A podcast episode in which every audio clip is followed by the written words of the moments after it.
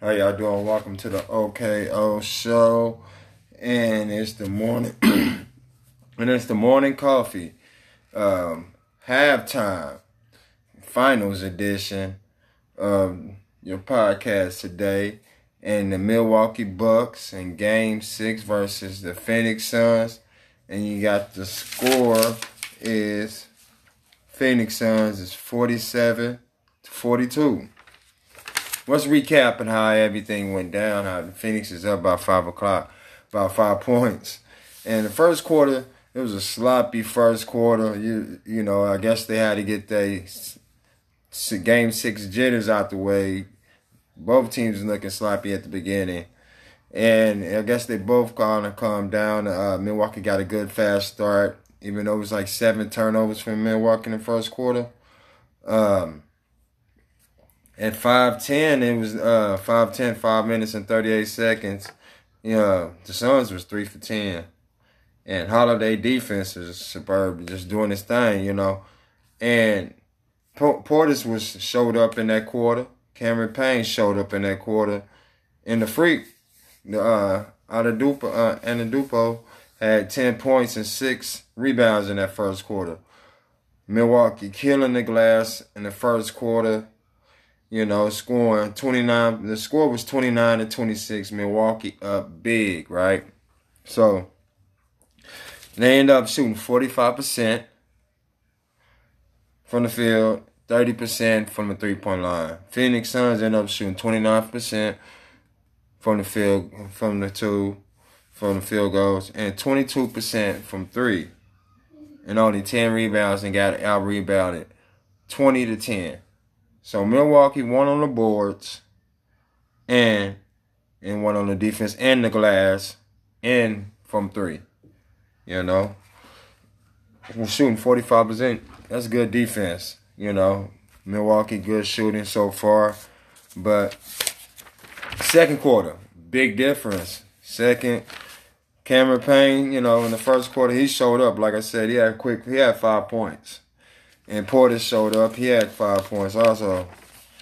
In uh second quarter, Phoenix ended up getting going on an 8-0 run. They end up being a tie ball game, right? At five minutes and 20 seconds left. 33-33. Milwaukee and goes cold that whole quarter. I think they scored four minutes. and four minutes and 12 se- and 18 seconds, they only scored four points. And then CP3 got cooking. He ended up ended up ended up he ended up getting 13 points at the end of the end of the half.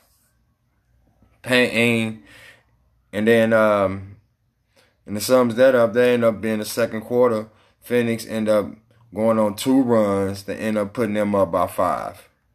Milwaukee end up getting cold until the free, kind of inserting itself in the um, late in the last two minutes in the last two minutes, Milwaukee started getting stuff going. But that drought, them two runs that the Suns did in them, in that, this second quarter is the big difference in the game. And when when I said the X factors early in the pregame, we was talking about Bobby Portis and Cameron Payne, the Dantzler, and the Dantzler end up right now has ten points, is four from five from the field. So far, bad news for Phoenix. Bad news for Phoenix. I'm gonna let y'all know. Booker gotta keep cooking. Gotta get going. Booker gotta keep going because he's two for eight. Only four points. But Phoenix is shooting now 42% now and 33% from three. Milwaukee, the freak, has scored seven points in that quarter. He got 17 and 7 now. And Middleton so far got nine points and Holiday have not showed up to the holiday, but he brought his defense. But Chris Paul got it going late, but Holiday have not had a holiday yet.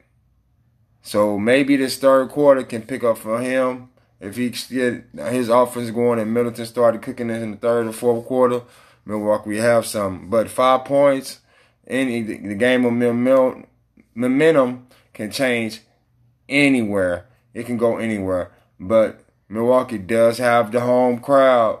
And so far, they ain't rocking like it was rocking those other games. Them last games they was in Milwaukee is not rocking. So look for Milwaukee to try to spark up that crowd in the third quarter and see what's going on. So, cause right now they're shooting 34%, 17% from the three point line. So far, like, uh, Bobby Portis has came to play. Like I said, he's the X factor. So he's bringing that X factor and he got 10 points off the bench. So you're getting that production right there.